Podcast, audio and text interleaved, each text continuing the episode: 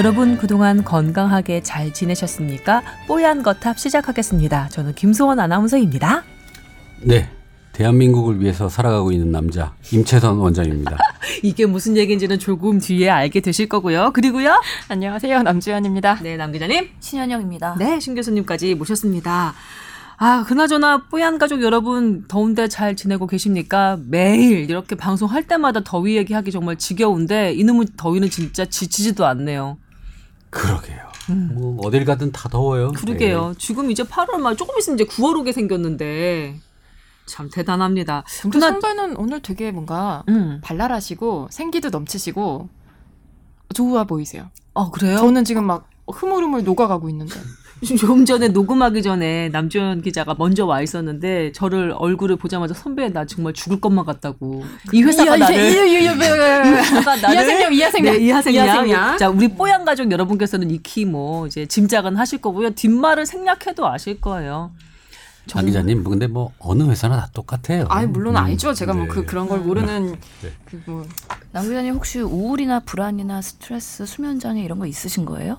다 조금씩 있는 것 같은데요. 음. 아니 이미 제가 다 깠잖아요. 근데 이 지난번에. 회사 들어오고 난 다음에 모두 모두에게 생기는 바로 그 예. 왜 왜? 근데 그거는 신 교수님 남 어, 뭐 기자님 어떻게 왜 도와주시려고요? 우리 사회적 이슈잖아요. 그래서 우리나라가 자살률도 세계 1위고 음. 우울증의 그런 유병률도 높은데 문제는 그런 게 있어도 병원에 가지 않기 때문에 조기 발견이 어렵다. 남주현 기자 발견하고도 이렇게 그냥 눈치고 네. 있는 사람들도 있어서요. 그렇죠. 음. 국가에서 뭐 정신 건강 뭐 센터를 만들고 여러 가지 접근성을 높이기 위한 노력을 많이 하고 있는데 음. 많이 이용해 주시기 어우, 바랍니다. 바로 지금 바로 달려가야 될 것 같아요. 여튼 기운 내시고요. 그리고 조금 전에 말씀드린 국가를 위해 사는 남자, 이 나라를 위해 사는 남자 임채선 원장님 얘기하셨는데 이게 대체 무슨 얘기일까 싶으실 텐데 그냥 빨리 그냥 얘기해 주시죠, 원장님. 뭐 임채선 하면 이제 다산의 상징이라고 생각하시면 됩니다. 뭔가? 다산 정약용, 예, 다산 임채선. 예. 제가 알기로 예. 따님 그, 그 돌잔치. 돌잔치 한 게 얼마 되지 않았거든요. 그렇죠. 어, 한 2주 전에 둘째 돌잔치를 하고 나서 네. 와이프가 자꾸 속이 안 좋답니다. 어, 울렁거린다. 그만 먹어라. 너무 많이 먹는 것 같다. 어. 자꾸 먹어서 울렁거리니까 적게 먹고 다이어트를 해라. 음. 그래서 너무 계속 울렁거린다고 해서 병원에 가봐라. 음. 임신이랍니다. 하여튼 뭐 축하합니다. 저, 저출산 대한민국 위해서 아, 다둥이의 아빠, 예, 당첨입니다.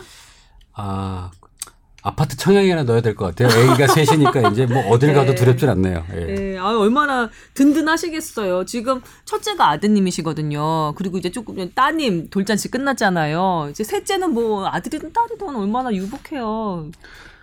아, 어깨는 무거우시겠습니다만. 근데 그냥 웃음이 좀 나와요. 어, 왜 그런지 허탈한 웃음인 것 같기도 아, 하고 왜 부부지간에 금술도 좋고 얼마나 보기 좋아요. 듣는 사람은 참, 네. 예. 그냥 웃음만 나와요. 어, 어, 갑갑한 마음도 있고 좋은 마음도 있고 갑갑한 마음도 있고 뭐 이렇게 양가 감정이 아니, 생겨요. 그나저나, 그러면은 부인 되시는 분은 반응이 어떠세요? 빨리 저보고 가서 수술하랍니다. 아, 아, 아, 그래서 하겠다고 했고 음. 얼마, 그 한, 지금 한 3주차 나오셨던가요? 아니 9주 됐어요. 9주 몰랐어요 저희는. 아, 네. 음, 그렇구나. 그러면은 이렇게 막 폭염이 심해지기 바로 직전에 음. 예, 하여튼 좋은 밤을 보내셨고. 하여튼 뭐 죄송합니다. 어, 예. 어, 하여튼 저희는 지금 이 지금 모든 계획이 음. 이제 다 틀어졌기 때문에 어, 새로 청약, 청약 부터 청약 통장부터 만드시고. 하여튼 모든 계획을 새로 지금 짜야 되는 상황이라서 음. 기쁘기도 하고 답답하기도 하고 뭐 좀 복잡하긴 해요. 음. 어르신들한테 알렸죠. 그랬더니 시큰둥하십니다. 의외시네요. 좋아하실 것 같아요. 셋째라고 하니까 음. 그 결혼 지금 4년밖에 안 됐잖아요. 정말 네, 바빴네요, 바빴네요. 그동안. 네, 바빴네. 저 다산 네. 다산 임채선 선생님. 하셔야 될 것 같아요. 다산 정약용 아니고요. 다산 임채선. 예. 하여튼 뭐 그래서 좋은 일인 것 같아서 좀 맞습니다. 말씀을 좀 드렸습니다. 예. 요즘에 초등학교 한 반이 몇 명인 줄 아세요? 스물다섯? 20명에서 25명 정도 됩니다. 옛날 같으면 진짜 저희 또 옛날 사람 얘기 한번 시작해 볼까요? 오전반, 오후반. 와, 한안 반에 좋아해요. 70명, 80명. 요즘에 들으시는 분들이 그런 거 들으면 안 아, 좋아해요. 그렇죠. 선배. 이 완전 아, 저 옛날 사람들. 때 얘기인가 이러면서 이 비둘기 19세기? 날 때. 예, 그랬었는데 요즘에 20명 정도밖에 안 된대요. 초등학교 1, 2학년 때가 오전반, 오후반이 있다가 나중에는 그게 합쳐지잖아요. 그쵸. 그래서 막 60명, 70명이었던 시절인데 1분단과 반토막 삼- 2분단 사이에 길로 애들이 지나가지를 못해. 너무 좁아서. 그렇죠. 하도 책상이 많아서. 정말 옛날 얘기 나오니까. 58번까지 있고. 아니 학교가 많아지고 학교가 넓어진 거 아니에요? 아, 뭐 그렇게 좋게 또 생각할 수 있을 것 같네요. 예. 그렇군요. 우리 신 교수님도 좋은 얘기 있던데. 그러니까 그 얘기 하더라고요. 저는 뭐 항상 똑같습니다. 공그레 츄레이션. 아니 저 신현영은 그대로 신현영인데요. 뭐 달라지는 거 없습니다. 그래도 문의가 조금 달라진다고 명함을 해서 새로 파셔야죠. 그래 명함을- 명함을 새로 파셔야 되잖아요. 아 여러분 이때까지 제가 저희 의과대학이 문을 닫는 바람에 교수가 아닌데 교수를 사칭해서 죄송합니다. 넉 달 동안. 예, 이제 앞으로 한양대 교수가 되신 거죠. 9월 1일부터 다시 의대 교수로 복귀를 하게 되었습니다. 예. 예. 이제 정말 그 뭐랄까 일말의 찜찜함 없이 교수님이라고 제가 크게 외쳐드릴 수 있게 되었습니다. 그러니까요. 사람은 그대로인데 이게 문의와 타이틀이 달라지면서 뭔가 이런 활동을 할 때 신현영 전문이라고 해야 될지 신현영 전 교수라고 해야 될지 참 갈등이었어요. 이제 그런 갈등을 드리지 않는 상황으로 네. 여러분한테 예 다시 돌아왔습니다. 이 말씀을 드리면서 저희의 신상 관련한 발언 여기까지 하고요. 저희 또 이제 빠르게 진행을 해야 될 것 같아서 아 근데 여러- 저 궁금한 거 하나 있어요. 뭐요? 그러면은 명지병원에는 그 서남대 소속 출신이라고 해야 되나? 거기서 수련 받으시던 레지던트 선생님들이 계시지 않나요? 지금 어떻게 되는 거예요? 서남대 의대 출신의 전공의들도 있고요. 예, 예, 예. 음. 그리고 이제 또 그럼 한양대 의대를 졸업하고 가는 또 전공의와 레지던트들이랑 막 이렇게 섞이는 건가요? 어떻게 되는 거죠? 뭐 저희 병원은 또 워낙에 거고. 예 저희 병원 워낙에 헤테로지너스였고 다양한 아. 출신 성분과 종족과 인간들이 모여 있는 곳이라 바람직하군요. 뭐 서울대 주류 뭐 비서울대 뭐 이런 거 없습니다. 그냥 출신 성분 상관없이 능력으로 그냥 경쟁하는 병원이어서 변화 혁신의 병원이잖아요. 듣기만 해도 좋으네요. 예. 네. 이미 뭐 순혈주의 노노. 예. 오, 제가 이런 답을 기대하고 이렇게 푹 찌른 것 같네요. 꼭 준비된 준비된 신 교수. 네.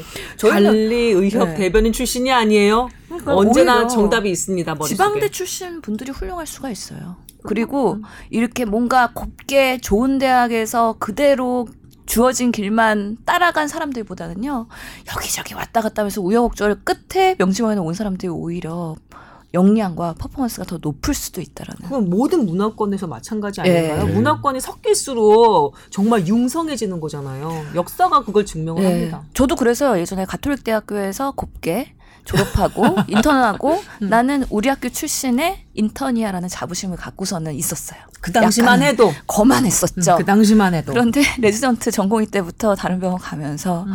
그 서러움과 음. 마이너리티와 이런 뭔가 취약자들과 그런 것들에 대한 인권 이런 것들의 의식이 깨면서 음. 더 열심히 노력을 했었던 것 같아요. 편안하게 그냥 생각하면 일반인들로서는 의사 집단 하면은 그냥 아주 일, 천편일률적으로 그냥 걱정거리 하나도 없이 뭔가 누릴 것으로 충만한 그런 세상일 것만 같은데 사실 사회 어느 집단 어느 그 소속을 봐도 그런 식의 알력 그런 식의 갈등 그런 것들은 다 존재하는 것 같더라고요 마음고생도 뭐 여기저기 마찬가지고 저면 그런 길만 골라서 하는지 모르겠어요. 아, 난 근데 주- 그런 거 좋은 것 같아요. 음. 음. 그런 거 좋은 것 같아. 그게 훨씬 더 사람을 매력적으로 만들지 않나요? 그렇긴 한데 여자들이 그럼 점점 세진다 그랬고 남자들이 또 싫어하는 경우가 있어요. 그럼 뭐예요? 센 섹시한데. 여자.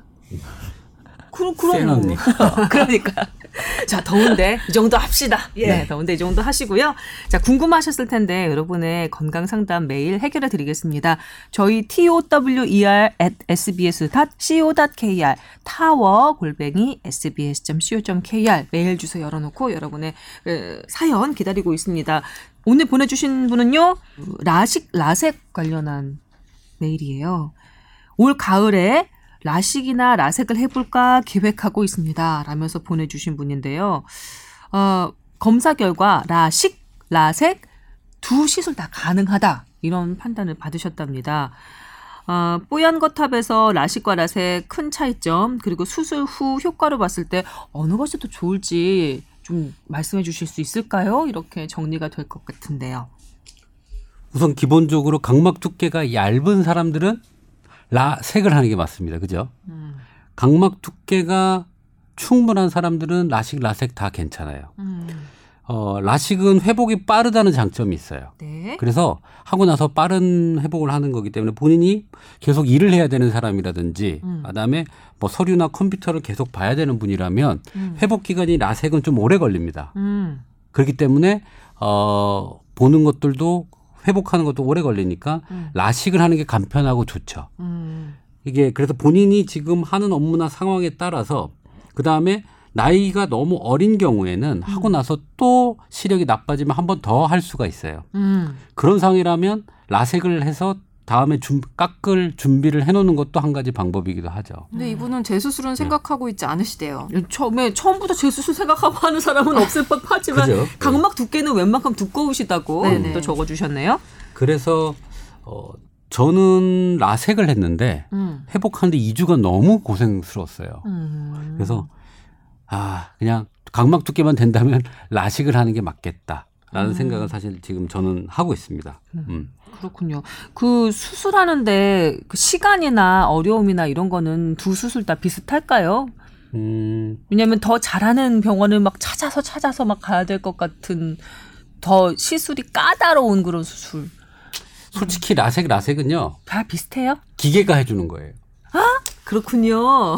솔직히 얘기하면 기술적인 부분은 그렇게 크지 않습니다. 네. 그 컴퓨터에서 프로그램된 형태의 이런 것들을 측정을 해가지고 거기에 음. 맞게끔 알아서 레이저가 어, 정리를 해주는 거고 음. 거기에 우리가 이제 의사들이 보조를 해가지고 문제 안 생기게끔 하는 거기 때문에 네. 어, 크게 문제가 없고 사실은 라식 장비의 최신이냐가 더 중요할 것 같아요. 저는.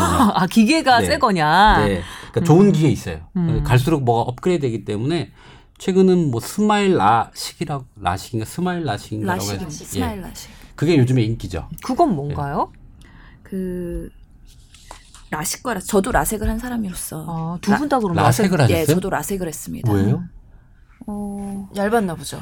그렇지는 않았는데 라섹이 그래도 사- 라섹은 그 상피세포를 일부만 절개를 하는 거잖아요. 음. 그리고 라식은 이 뚜껑을 잘라갖고 열어서 레이저를 쬐고 그다음 다시, 다시. 닫는데 음. 라식 같은 경우에는 그러니까 라섹이나 라식이나 다 부작용으로서 뭔가 야간의 빛번짐이나 음. 안구 건조증 같은 음. 것들이 생길 수 있다는 부작용은 있잖아요. 네. 그거 말고도 라식 같은 경우에 원추 각막증이라는 부작용이 발생할 수 있는 위험성이 있습니다. 이게 뭐냐면은 그러니까 각막이 뚜껑을 열었다가 닫았잖아요. 음. 그 뚜껑을 시간이 지나면 지날수록 이게 얇아지고 뾰족해지고 뒤틀리면서 음. 시력에 문제가 생기는 거예요. 그래서 이게 아. 발생하면은 그 부작용은 대박인 거라고. 그러니까 그 합니다. 만들었던 그 뚜껑이 예. 그 원뿔 모양으로 뾰족해지는 것들이? 얇아지면서 퍼지면서 뒤틀리는 음. 거죠. 그러다 보면 시력에 문제가 생길 수 있기 때문에 흔하게 발생하지는 않지만 한 번 생기면 매우 고생할 수 있는 부작용이라 아. 그 스마일 라식이라는 게 기존의 라식을 보완한 것 음. 이고요. 최근에 막 젊은 사람들 사이에서 인기가 있어요. 이거는 각막을 아예 뚜껑을 만들지 않고요. 극소 절개를 합니다. 아주 얇게 극소를 절개를 하기 때문에 그런 부작용의 위험성을 많이 낮춘다는 거예요. 음. 근데 이게 비용이 비싸요. 네. 워낙에 라식이랑 라섹은 워낙 보편적으로 많이 뭐 덤핑도 치고 이러면서 가격이 많이 다운됐는데 음. 이 스마일 라식은 안전성을 담보하되 한쪽에 한 250 정도에 아직도 아니에요. 그렇게 안 비싸요. 합쳐서 최근에 하지 않았어요? 누구? 저요. 어, 최근에 하지 않았어요? 네. 얼마 정도로 떨어졌나요? 지금 아 저 정말 제가 요즘 돌아서면 까먹어서 정확히 기억을 못 하는데 그렇게 차이 나지 않더라고요. 물론 어, 라식이나? 라섹보다 조금 비싸요. 근데 음. 양쪽 눈에 한 50 정도 더 비쌌나? 뭐그 정도지. 그건 아는 사람 소개받아 가서 그런 거예요. 어. 아 아니에요, 아니에요. 어, 아니에요? 아니 아니 뭐 뭐 저기는 있었지만 음. 그렇게 막 깎아주시고 그런 거는 아니었고 다운됐나 봐요. 제가 예, 오늘 많이- 안과 선생님한테 물어보고서는 250이라고 듣고 왔거든요. 한쪽에 250이다. 그거는 아마 그러니까 되게 워낙에 보편화 많이 되면서 가격이 다운된 것 같기도 한데 한쪽에 250은 너무 비싼데. 전통적으로 하는 음. 선생님들은 그 가격을 고수하는 사람이 있을 거긴 아. 하고 사실 기계의 문제이기도 하지만 워낙에 이게 보편적으로 많이 하다 보니까 너무 싸고 박리다매를 하는 데는 별로 추천되지 않는 거죠. 이 시술자의 경험이 별로 없는데 하다 보면은 뭔가 부작용의 리스크도 있으니까 근데 많이 다운되긴 했나 봐요. 네. 남정 기자가 스마일 라식을 한 거예요. 네네. 어, 언제 근데 하셨어요? 스마일 라식하고 저- 왜 안경을 쓰고 다녀요? 아 이거는 도수 없는 안경입니다. 아 그냥 네, 네. 보안경처럼. 요즘에 많이들 쓰는 음. 어, 자외선과 blue light를 차단해준다는 아. 그런 그런 안경인데 원래 라식 왜왜왜 웃으세요? 아니 라식 수술하고 관리를 잘 해줘야 된다 그래서 그래서 저 너무 리액션 충이었나요? 네. 아 잘하셨어요. 리액션 충. 저는 사실 라섹하고 너무 음. 한 5일 만에 컴퓨터 계속 보고 진료 보고 뭐 서류 검토하고 하는 걸 너무 많이 해서 어머. 눈이 시력이 좀 별로 회복이 잘 안 됐어요. 음, 몇이었는데 몇 얼마까지 좋아졌어요? 저는 좀 특이한 다른 건 어느 저 정도였나요? 그 원장님하고 많은 상의를 해서 음. 어, 양측 시력을 다르게 교정을 했어요. 노안 대비 노안 대비해서 노안이 이걸 수술해놓고 노안이 와버리면 이게 시력이 안 맞아버리기 때문에 음. 한쪽은 멀리 볼 수 있게끔 해놓고 한쪽은 가까이 볼 수 있게끔 해놨어요. 저도요 이런- 저도요. 어 진짜 그런 네. 게 있어요? 제가 나이가 좀 있잖아요. 어머, 그러니까 얼마나 있는지 그런 걸 모르지만. 추천해 주시더라고요. 아, 진짜? 몇 살때 아. 하셨는데요 시술을? 얼마 저요? 전에 했으니까. 저는 한 2년 반? 어, 원장님도 남기자도 안 어. 되셨구나. 아. 저- 제가 서른 아홉 우리 나이로 서른 아홉인데 음. 하니까 이렇게 하면 한 4년 정도는 있다. 쓰는 거를 미룰 수 있다. 다. 음. 그 노안에 오는 그런 것들 하기 위한 수- 수술법이죠. 그래서 음. 나이가 좀 중요하고요. 어, 이분 나이가 지금 안안 나와 적어주셨어요. 그래서 사실 나이에 따라 수술 방법이 좀 틀리긴 한데 음. 어, 젊은 사람이라고 생각하고 음? 뭐 라식 라섹 돈 계시면 돈 있으시면 스마일, 스마일 하시고. 예. 네. 그렇게 저는 아, 근데 권유. 스마일 라식도 보면은 가끔 이제 이것도 부작용 있다고 되게 속상해 하시는 분들 계시긴 계시더라고요. 그러니까 이게 정말 검사 꼼꼼히 잘 받으시고 네. 예, 상의를 충분히 하시고 고민되시면 뭐 음. 한두 군데 가- 정도 가서 상담해 보시는 것도 나쁘지 않을 것 같아요. 여기 네 사람이 있는데 세 사람이 지금 라식이나 라섹을 한 셈이잖아요. 비율로 보니까 상당한데요. 사실 저는 안 할 생각이었어요. 외과다 보니까 빗번짐 이런 게 있으면 안 돼서 사실은 음. 안 했는데 저희 부모님이 눈이 안 좋아서 그, 어, 그 우리 다초점 렌즈 삽, 렌즈 삽입술을 받았거든요. 네. 어, 그 환갑 뭐 칠순 기념으로 이렇게 해드렸는데 네. 어, 너무 좋다는 거예요. 안경을 벗어버리시고 뭐 앞에 가까운 데부터 다 보이고 아니 그냥 삽 렌즈를 삽입했는데 다초점 렌즈 그 안경 쓴 것 같은 효과를 보는 거예요? 네 요즘 백내장 수술하면서 그렇게 하시는 그쵸. 분들 많잖아요. 백내장이 오. 백내장이 계셨 아버님은 백내장이 계셨고 어머님은 백내장이 오. 없으셨는데 아버님이 이제 백내장 수술하면서 렌즈 삽입술 했는데 뭐 새 삶을 살고 계시대요 지금. 진짜 안경- 어 그다음에 하시는 김에 쌍꺼풀도 해드렸거든요. 눈이 아, 자꾸 좀네 안검하수를. 해드렸더니 너무 좋대요. 자기가 뭐 돈이 꽤 들었는데 음. 너무 좋다고 하셔서 어머님이 나도 해달라 그러셔서 음. 그분은 그냥 백내장도 없는데 그냥 렌즈 삽입술해서 안경 벗고 안경 없이 가까운 거먼 것까지 다 볼 수 있는 형태의 렌즈 삽입술을 했습니다. 요즘에 나이 계신 분들의 좀 핫 트렌드죠. 잠깐 질문. 라식이나 라섹을 한 눈동자도 음, 뒤에 다시 노년이 됐을 때 렌즈 삽입술 하는 게 가능할까요? 가능하다고. 상관없을 것 예. 같아요. 아 그래요. 네. 아, 각막의 문제고 그다음 수정체의 문제이기 음. 때문에 부위가 다른. 그렇군요. 우리는 한 번에 더 기회가 있습니다. 아 그렇군요. 네. 아마 그 가격도 많이 떨어질 거예요. 지금은 저는 예. 파- 소프트 렌즈를 계속 끼고 이제 살고 있는데요. 조금 있으면 이제 노안이 올 거 아니에요. 사사히 서서히 오고 있거든요. 그래서 미루다 미루다 겁나서 미루기도 하고 사실은 안과 의사들도 자기는 안경 쓰고 환자들만 라식 라섹 수술을 해서 돈을 번다더라 뭐 이런 얘기가 있었잖아요. 그래서 미루고 미루다가 지금은 이제 노안을 기다리고 있는 상황이 되었는데 나중에 그 어, 렌즈 삽입술 이거는 귀가 번쩍 뜨이네요. 아 이거는 뭐 저희가 직접 겪어본 일인데 음. 하여튼 뭐 문제는 뭐 사회적인 문제 이슈가 있긴 하지만 하여튼 그 기술은 좋은 기술입니다. 그래서 네. 어 다초점 렌즈 삽입을 하시면 아마 펴- 많은 게 편해지시니까 돈 많이 벌어 놓으시면 됩니다. 돈 많이 벌어 놓으시고요. 네. 예, 그리고 잘 알아보고 좋은 병원, 예, 새 기계 쓰는 병원 알아보고 시술 받으시면 될 것 같습니다. 저 이분한테 드리고 싶은 말씀은 제가 약간 선배랑 비슷하게 겁도 나기도 했고 네. 뭘 해야 될지 모르겠고 고민을 많이 했거든요. 저도 각막이 약간 뚱뚱한 편이라 음. 다 가능한 상태였고 그래서 고민만 굉장히 많이 했는데 그리고 어디 가서 해야 되나 뭐 그랬는데 어떤 분이 그러시더라고 아, 그런 그런 고민 하지 말라고 안과 전문이 있는 거다 가서 그냥 상담하고 의사가 하라는 대로 해라 그래서 갑자기 속 편해지네요. 어 그러니까요 그래서 제가 그 얘기 듣고 아 그래 괜히 고민하지 말고 가보자 그래서 음. 가서 했어요 여튼 세 분 모두 수술 후에 만족하시는 거죠. 삶의 질 나아지신 거죠. 저는 안구 건조증이 생겨가지고요. 아하. 사실 가끔씩은 이렇게 인공 눈물을 쓰고 그렇긴 하는데 음. 그럼에도 불구하고 득이 더 높- 많다.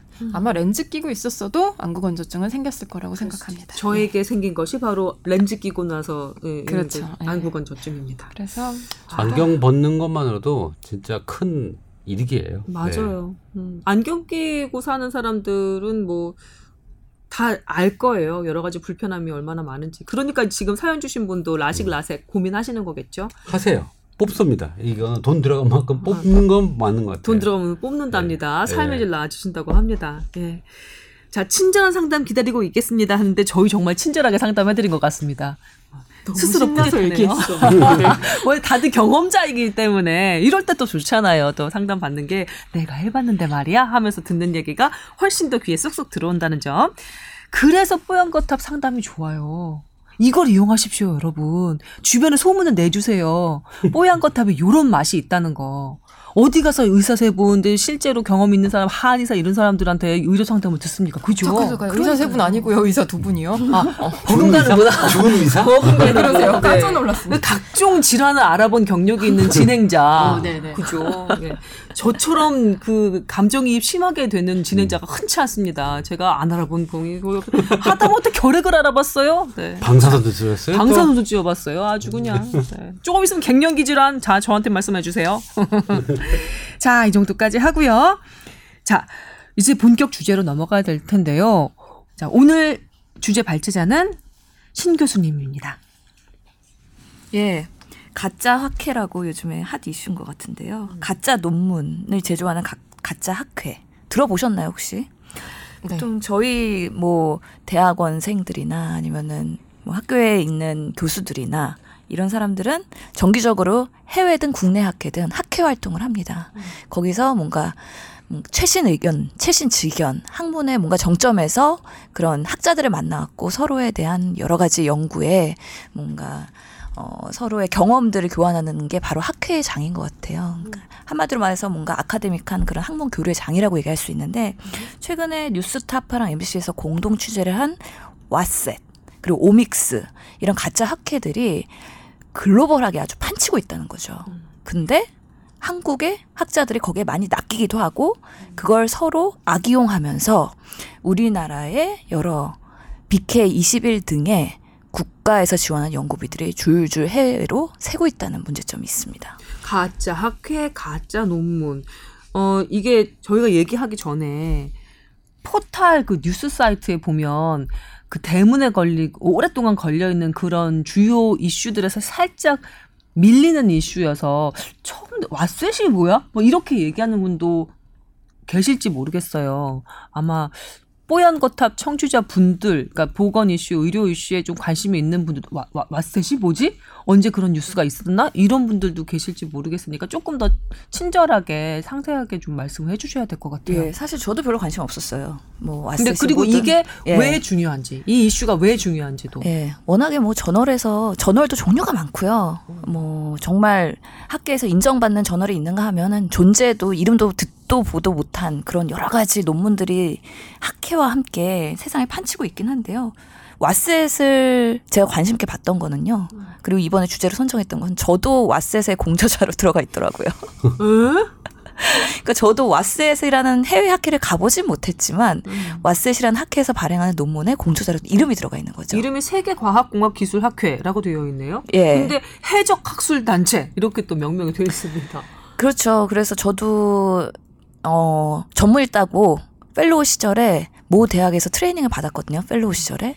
그때 다른 그 과학기술 단체이기 때문에 의료공학 하시는 교수님이랑 같이 콜라보레이션 하면서 연구를 했었어요. 가정의학과랑.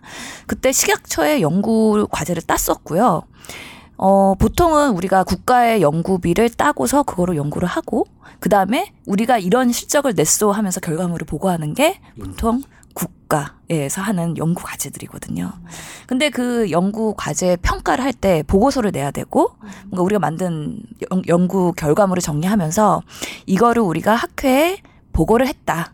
저널에 몇 개에 실렸다. 실렸다. 예, 해당 해외 학회를 몇 개를 갔다 왔다. 이런 음. 것들이 사실 실적으로 실적처럼, 평가가 되는 네. 거죠. 그 연구의 평가 지표가 되겠는데요. 음. 거기에 왓셋이 있었어요. 그래갖고 뭐, 아, 이런 데가 있나 보다 하고서는 저는 그냥 아무 생각 없이, 음. 어휴, 이렇게 논문을 쉽게 싫고 역시 와이대는 훌륭한 대학이야 라고 생각하면서 그 교수님 정말 훌륭하다 라고 생각을 했거든요. 음. 저는 공저자였으니까 별 생각이 없었어요.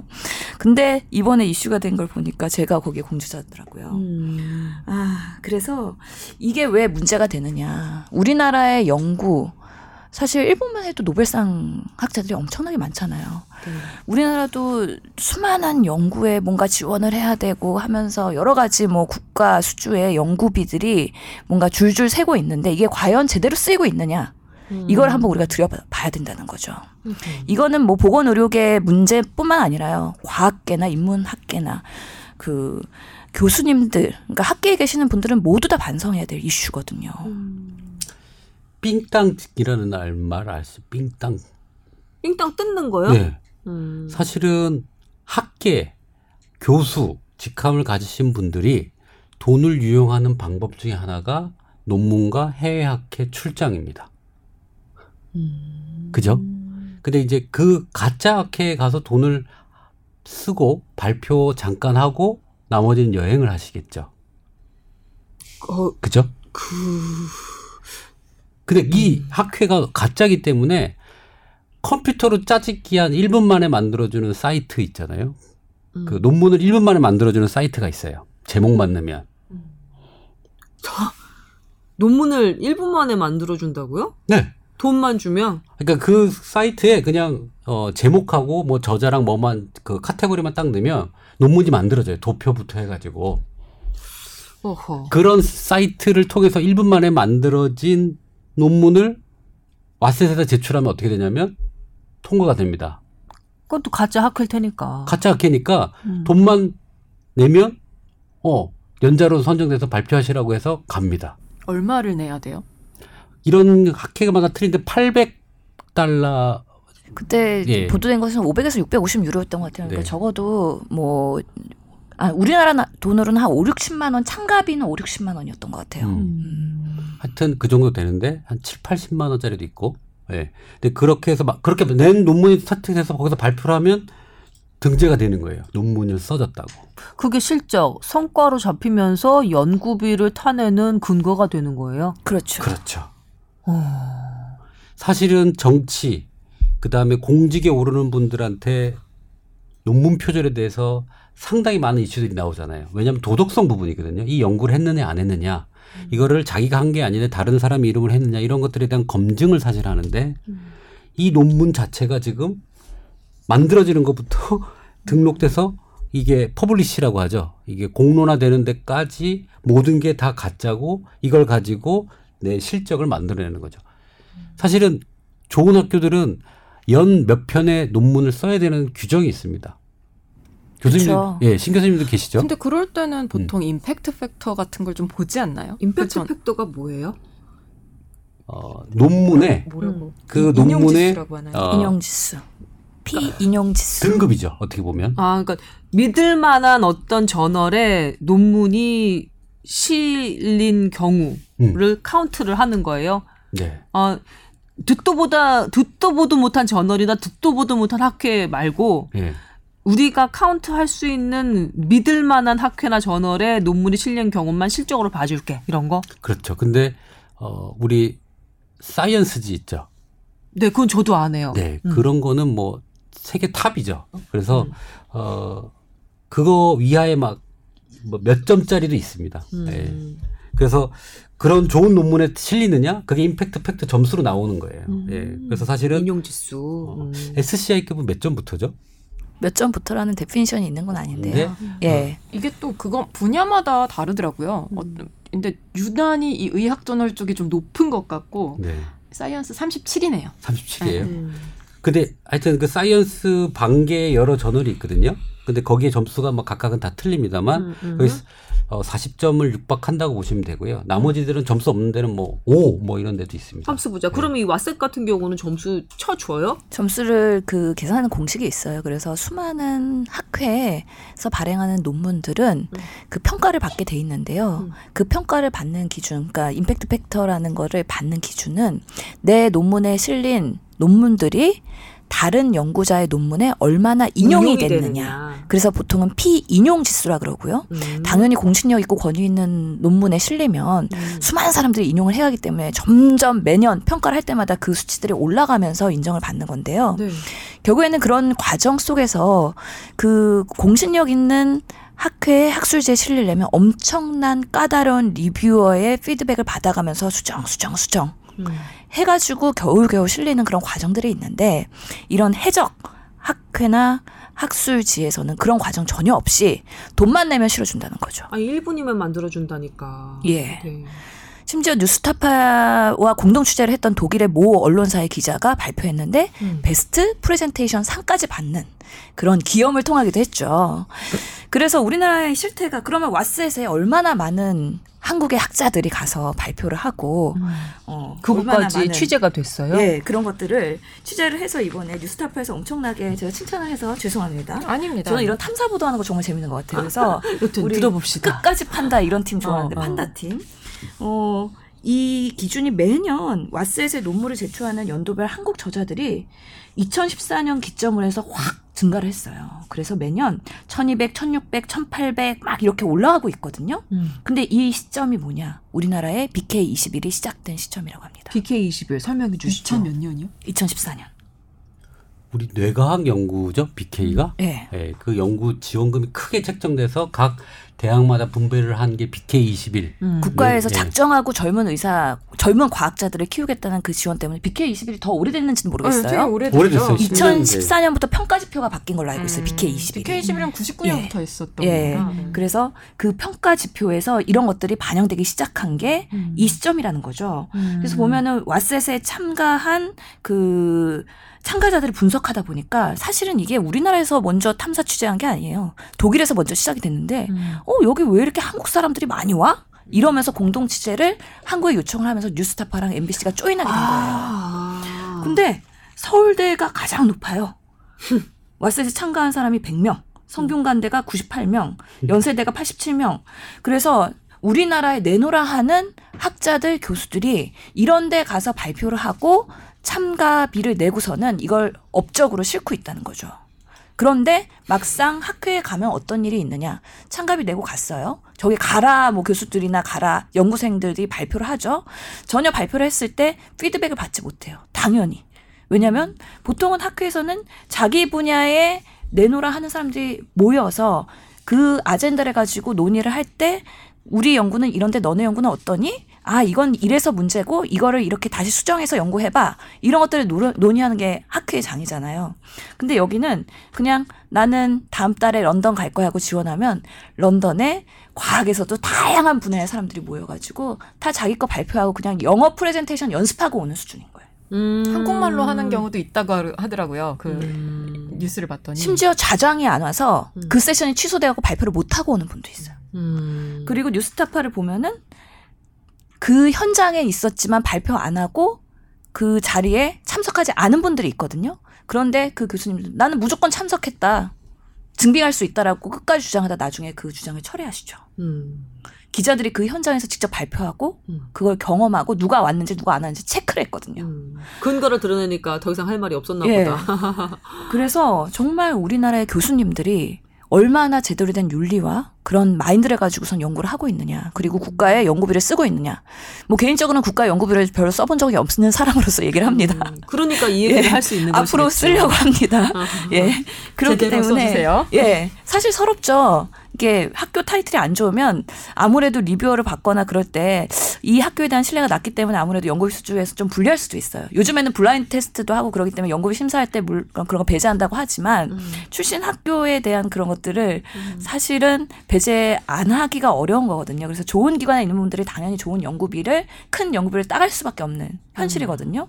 그리고 좋은 대학이 있어야지 대학원생들이 몰려들고 석사, 박사 한다고 모여들어요. 그래서 연구원들도 모을 수가 있고 그래서 교수와 연구원과 팀이 돼가지고 그렇게 뭔가 학문의 발전을 위해서 노력을 하는데 그런 사람들이 그 연구비를 가지고서는 해외 한 번 가는데 특히 유럽 가는데 기본적으로 4, 500만 원 깨지잖아요. 아유 비행기 값만 해도 예. 그 비용을 내면서 영어 프레젠테이션 연습하고 온다는 거예요.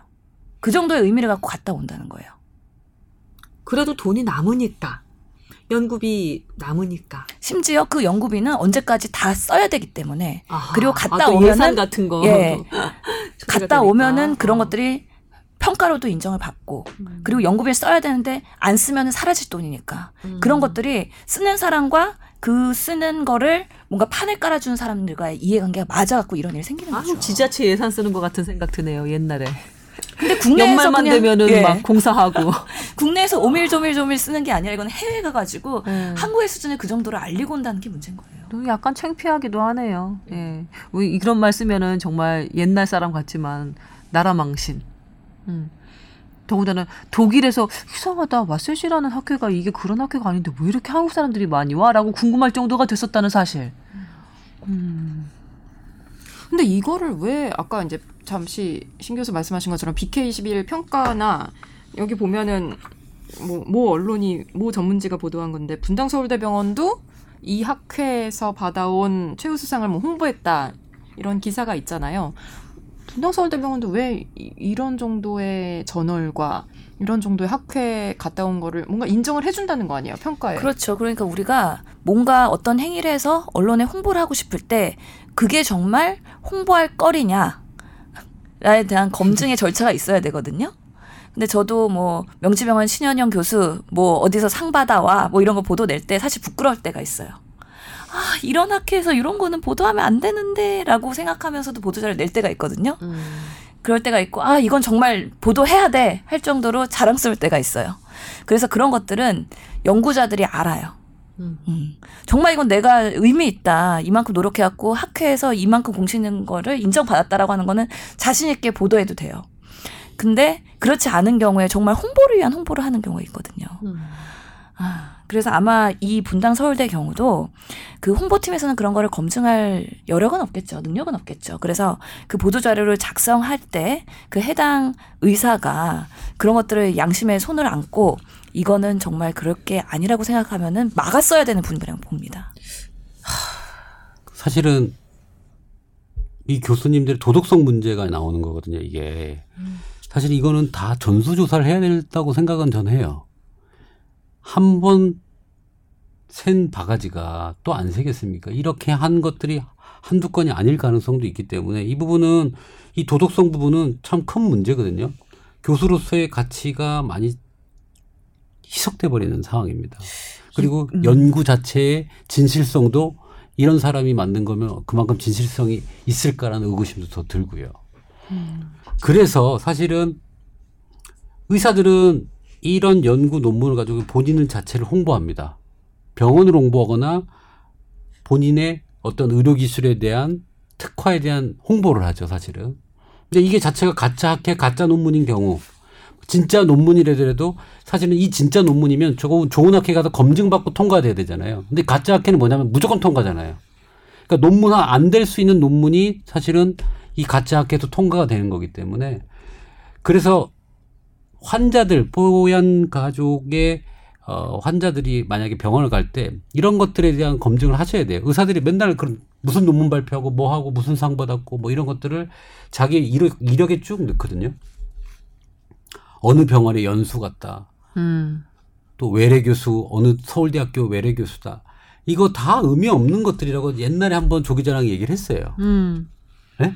다 그냥 돈으로 사거나 인맥으로 사가지고 붙이는 간판들이기 때문에 음. 그런 것들은 사실은 어, 의미가 없을 가능성이 많아요.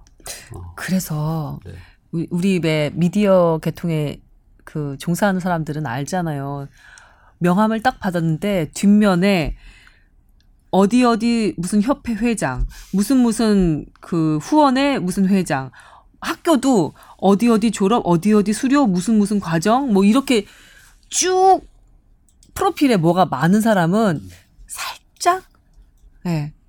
의심해 봐야 되는 경우가 많잖아요. 음, 오히려 반대로. 오히려 반대로 맞아요. 이 사람이 활동을 정말 이렇게 열심히 했구나가 아니라 이 사람이 뭔가 꿍꿍이가 있어서 이렇게 자기를 치장을 하는구나라고 의심하게 되더라고요. 그렇지 않나요, 기자님? 이런 것처럼 어디 내가 병원에 딱 갔는데 학회가 쭉 적혀 있어. 무슨 어디 수련, 무슨 뭐 어디 논문 계제 쫙 있고 어디 무슨 가가지고 연수 받고 쫙 적혀 있어. 한 바닥에 넘어가. 다 근데 막 잘 모르는 데고 뭐 한국뿐만이 아니라 막 영어로 막 자꾸 써 있어. 그럴 듯해 보이지만 사실은 어.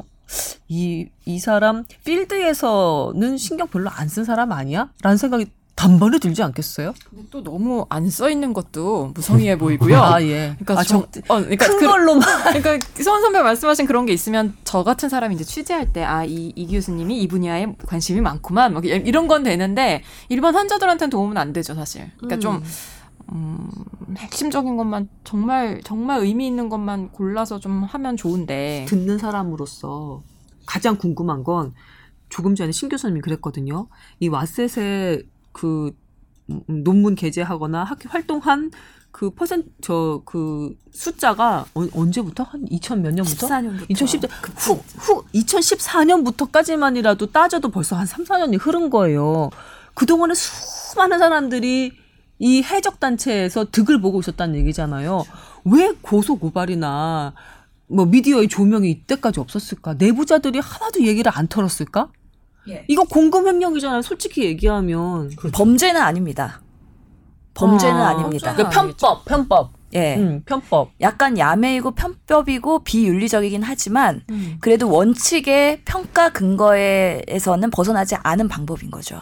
마치 국회의원들이 피감기관의 돈으로 이 외유성 해외 출장을 다녀서 지탄을 받는 이런 상황이랑 비슷한 것 같은 그러니까 느낌이 저는 드는데요. 이번 사건도 보면서 참 제가 옛날에도 세계 의사회 활동을 의협 대표를 했었거든요. 음. 근데 거기에 젊은 의사들이 와요 매년. 음, 음, 음. 근데 엄청 놀다 가요. 회의는 참석 안 하고. 근데 그게 공금으로 오는 거거든요. 그렇지. 그래갖고 항상 매년 이슈가 됐었어요. 왜 한국 대표단들은 음.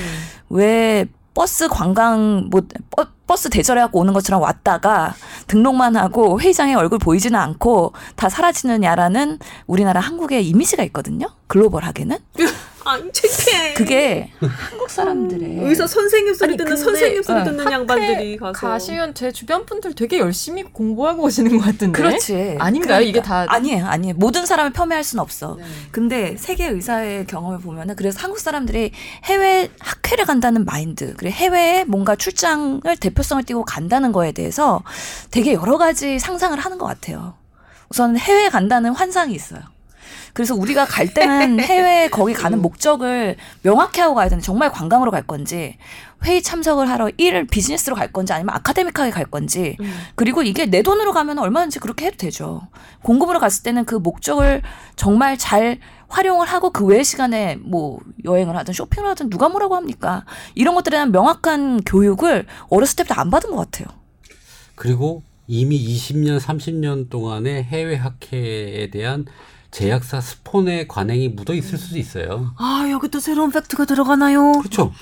교수하면서 자기 돈으로 해외 학회 간 적 없죠. 다 제약사나 의료기기상의 스폰으로 다 갔었죠. 지금까지. 근데 이제 김영란법 때문에 그런 게 되게 어려워진 거 아니에요? 여러 가지 또 편법이, 편법이 생기겠죠. 또 있었, 있습니다. 그래서 아직도 그렇게 많이 통용되고 있고요. 더 뒤져 파시면 다 하나 보일 거예요. 음. 근데 이번에 그 왓셋은 과학기술협회이기 때문에 여기에 해당되는 교수님들 수많은 사람들은 의사가 아니라 그냥 과학기술 분야의 교수님들이셨던 거예요. 그리고 연구원들이었던 거죠.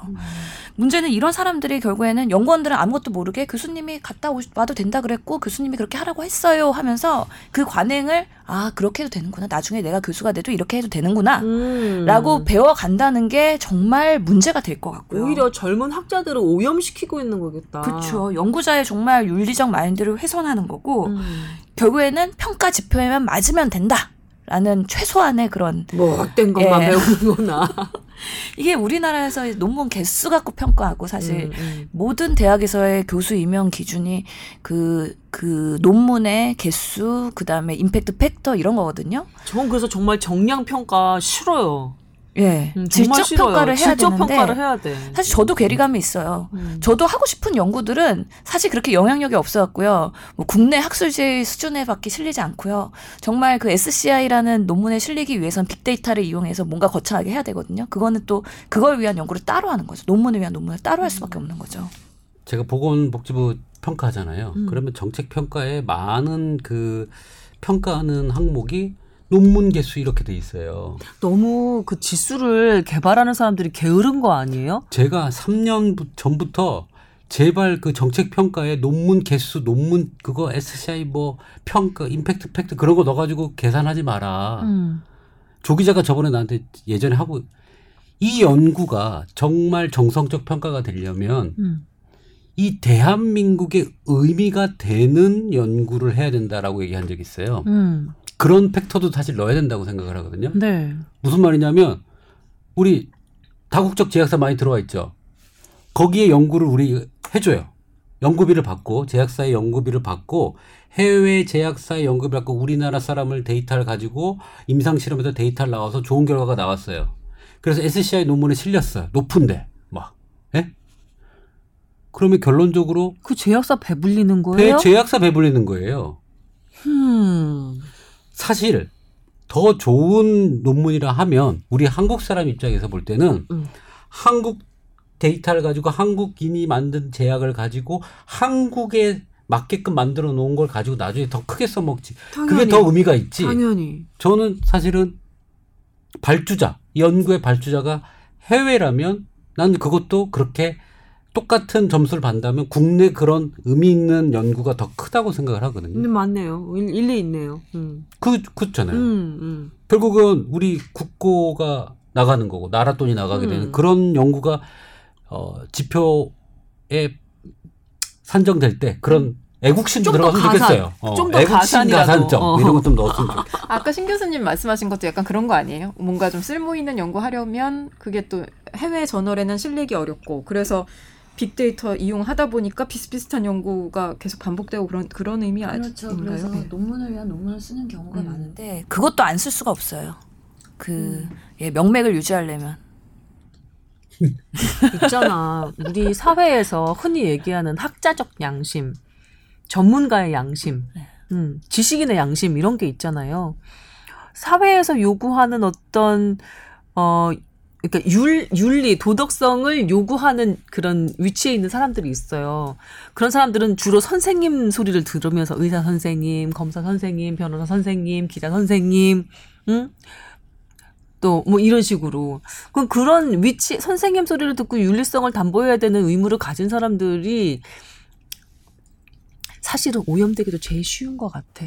음. 그래서 요즘에는 양반이라는 얘기가 야 의사 양반, 기자 양반. 이런 얘기를 많이 듣는 걸로 봐서는 이런 도덕성의 문제가 조금 많이 어 자꾸 아래쪽으로 가 방향성이 정해지지 않았나 싶기도 합니다. 그리고 이런 분들은 아까도 뭐 잠깐 비슷한 얘기 나왔는데 음. 뭔가 내부 고발 같은 게 없으면 밖으로 거의 알려지지 않기 때문에 음. 그런 문제도 되게 큰 것 같아요. 지금 이, 이게 지금 몇 년 동안 바깥으로 문제가 드러나지 않았던 것도 바로 내부에서 목소리를 내는 사람이 없었고 약간의 공범 의식에 젖어서 아 이건 원래 이래도 되는 관행이 있는가 보다 하고. 넘어간 얼마나 거죠. 대충 써도 그냥 통과인데. 가가지고 비행기 타고 근데 가서 사실 저도. 왓셋의 공저자잖아요. 몰랐던 거잖아요. 몰랐어요.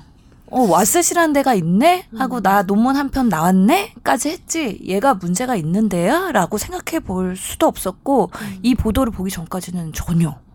그래도 신 교수는 어쨌든 자기 이름 다 확인해보고 그러잖아요. 그걸 해본 깜짝 놀랐어. 이, 이 음. 기회. 그게 아마 후주후 뭐 이런 것들도 그런 거랑 예, 사실 제가 아까 부끄러웠던 게 마르키스 후주에 제가 당선이 됐다고 2018년에 보도자료 낸 적이 있었거든요. 아, 그건 뭐예요?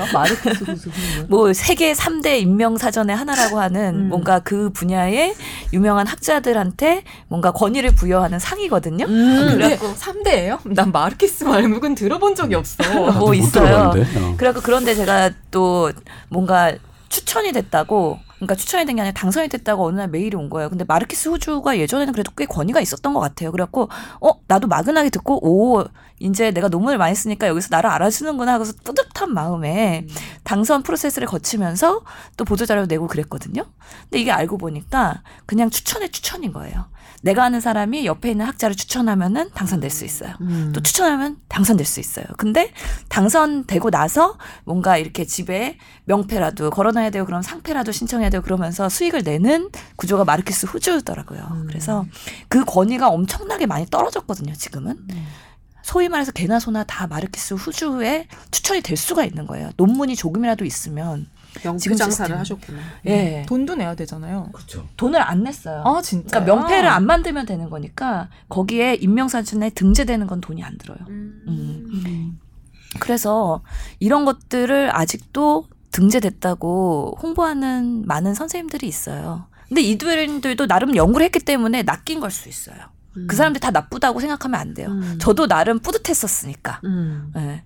그래서 이 왓셋을 활용했던 사람들이 다 나쁜 사람이라고 생각하지는 않고 음. 어떻게 보면 악용 당하고 낚였을 수도 있긴 한데 적어도 이 사실을 알게 된 지금부터는 우리가 제대로 되는 학회에 가서 제대로 발표를 해야 되지 않을까 싶은 생각이 들고요.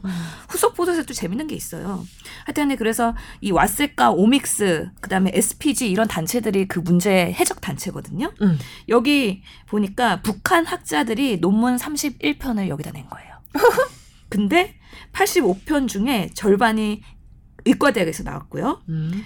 대부분의 북한 학자들이 김일성 종합대학 소속이었대요.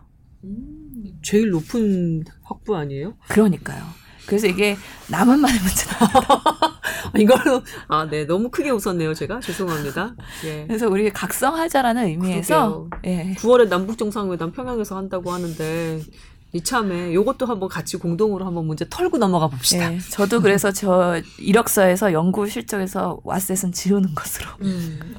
더 근데- 이상 핑계 댈 때는 아닌 것 같아요, 진짜. 근데 저희. 음. 저는 의사분들이 많이 계시잖아요. 지금 가장 화- 왕성히 활동하시는 분들인데 그분들이 해외를 갈 때 이런 걸 씁니다. 음. 그냥 이게 이거 공적인 자금을 하는 게 아니에요. 개인적으로 움직일 때 이렇게 합니다. 또 음. 어, 어. 어 떤 펀딩은 어떻게? 자기 돈 내고 가는 건데 뭐 자기도 그럼 내고 그냥 하는 뭐왜 굳이? 이거를 끼고 가요? 가족에서 자유롭지가 못하잖아요 남편들이. 아, 또그 이렇게 핑계를 대고. 약간의 드라마성으로 빠지나요? 네. 얘기가. 아, 이건 음. 또 우리가 또 그냥 그러게요. 약간 우스갯소리긴 한데 음. 남편 의사 남편들이 사실은 뭐 어디 갈 수가 없잖아요. 학회 핑계 외에는 갈 수가 없기 때문에 음. 이런데 등록을 해서 예. 공문을 받죠. 그래서 음. 어, 이번에 논문을 썼다고 얘기를 하고 네. 가는 발표하는 사진 한 장 찍어서 찍고 음. 어. 그뭐 근데 재미난 건 여유 있는 시간 지내시고. 음. WASET 이런 데가 참 좋은 데서 해요. 혹하게 해요. 막 베니스 뭐 음. 방콕 뭐 터키 뭐 영국 이런 데서 하거든요.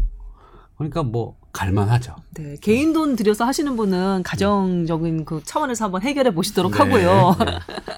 자, 어느덧 시간이 많이 흘렀습니다. 저희 발제자 그리고 어, 남 기자님, 임 원장님 마지막으로 한 마디씩 뭐 남기실 얘기 있으시면 정리 차원에서 얘기 좀 듣고 마무리를 할까 싶은데요. 자, 의사. 사람을 고치는 어떤, 그 다음에 과학자, 논리적으로 순수한 학문을 해야 되는 사람들이 이런 도덕성 문제에 대해서는 조금 더 어, 치열하게 들여다봐야 될 것 같다는 생각이 듭니다. 어, 왜냐하면 요즘에 과학하시는 분들이 많이 또 정계에도 가시고, 정부도 가시고, 의사들도 점점 국회의원 명수도 늘어나잖아요. 그죠? 어, 어, 그런 도덕성 부분이 나중에 다 검증될 거기 때문에 좀 잘 준비하셔야 될 것 같습니다. 네, 그리고요. 뭐 남의 일이 아닌 것 같아요. 그래서 나이가 들고 뭔가 가진 게 많아지고 그러면 세상에 유혹들이 많아지거든요. 그래서 사실 저도 이런 유혹들에 자유로울 수는 없는 사람의 한 명으로서 이런 이슈들이 터질 때마다 아, 내 스스로 돌아보고 그래도 뭔가 자정해야지 하는 생각으로 이 주제를 발제한 것입니다. 내가 뭔가 순결하다고 남을 블레임하기 위해서 한 거는 절대 아니다. 내 스스로를 돌아보자. 라는 의미로 신 교수님은 그런 분이에요? 음, 이상하게 드시는 생각하시면 안 돼요. 신부스님 그런 분이에요. 아, 이번 기회를 다 털고 가려고 하는 느낌이에요. 예? 속죄예요. 뭐. 어, 약간 그런 예, 냄새가- 오늘 다 털고 네. 가겠다는 명함 새로 파면서 이번에 다 털고, 털고 가겠다. 어. 네. 그러면서 이번 오스트리아의 유럽 학회를 갔다 왔는데 약간 좀 양심이 찔리긴 합니다. 네. 기자님 어떤 거 느끼셨어요? 아니 그 탐사 보도 이런 거 참 좋은 것 같다고 아까 신 교수 얘기했는데 음. 음, 이게 독일 언론에서 유난히 좀 이런 게 많더라고요. 뭐 음. 의학, 의료계 어떤 이해상충, 이해충돌 그런 거에 대해서도 탐사 보도를 많이 해서 뭐 외신에 보도된 것도 있고 한데 이런 부분들 사실 내부 제보나 이런 신교수 이런 양심 고백 없으면 알기 어려운 것들이지만 저도 좀 관심 갖고 음. 기회가 되면 취재할 수 있도록 해야 할 것 같습니다. 저도 네. 뭔가 고백하는 타입인가 봐요. 저도 고백 하나 하자면 네. 이 공금 들어가는 데 있잖아요. 애초에 이런 이상한 관행 생기지 않게 돈 들어가는 기준 자체를 애초에 야멸차게 좀 정해놓고 시작을 해야 될 것 같다는 생각이 들고요. 기존의 관행이 스멀스멀 생기던 그런 그 공금 들어가는 데가 있으면 내부 고발자가 아, 좀 편안하게 고발할 수 있도록 환경도 마련하고 감사를 좀 빡세게 음, 이후라도 예, 빡세게 좀 들어가 줘야 되는 게 아닌가 싶습니다. 너무 밥을 먹으면 배부릅니다. 졸리면 잠을 잡니다. 이런 당연한 얘기인 것 같긴 하지만 이것만큼 사실 정답도 없는 것 같다는 생각이 들었어요. 제가 R&D 자금 평가를 여러 개 하잖아요. 네? 그 쉽지 않아요. 아 그렇군요. 정말 예, 쉽지 않고요. 기준 야멸차게 만드는 거 쉽지 않고 감사 제대로 하는 거 쉽지 않아요. 야멸차게 하면요. 음. 니네 이렇게 이렇게 야멸차게 할 거면 왜 뭐 준다고 왜 불렀어라고 음. 하고요. 그 돈을 쓰지 않으면 또 그 쓰지 않는 기관이 또 문제가 생겨요. 이게 그래서 이 정도 기준으로 막 합의를 보는 거죠. 음. 이게 그런데 그런 걸 악용을 하는 사람들이 생기니까 음. 야멸차기도 어렵고 음. 또 너무 야멸차지 않으면 또 너무 새길로 많이 빠지고 생색낸다고 뭐로 하고서 확 들어서 가버리고. 네. 하여튼 어렵, 어려운 부분이에요. 근데 그게 선진국 가는 길인 것 같아요. 이런 것들이 잘 정리가 돼 있는 게 진짜 선진국인 것 같아요. 음. 정말 세지 않고. 그러면 그 세지 않은 만큼 국력이 올라가겠죠. 털고 가봅시다. 예. 두루두루 개인 차원에서도 가족 차원에서도 예 시스템적인 차원에서도 한번 털고 가봅시다. 그 다음에 또 이상한 관행 생기면 그때 또 털면 되는 거예요. 네 그런 생각을 해보면서 정리가 됐나요 이게? 네 네 네. 아주 깔끔해졌어. 아, 그래요? 예, 알겠습니다. 자, 어우, 시간도 어쩜 이렇게 깔끔하게 맞췄나요? 네, 대단한 것 같습니다. 뽀얀거탑. 예. 여러분, 건강하게 잘 지내시다가 우리 일주일에 다또 만나기로 합시다. 세 분 수고하셨고요. 그만 웃으시고요, 임 원장님. 축하드립니다. 네, 이제 조금 있다가 셋째 이제 또 예. 들으실 텐데, 예. 너무 웃음이 해프시네요. 네. 자, 저 인사드리겠습니다. 수고하셨습니다. 감사합니다. 감사합니다.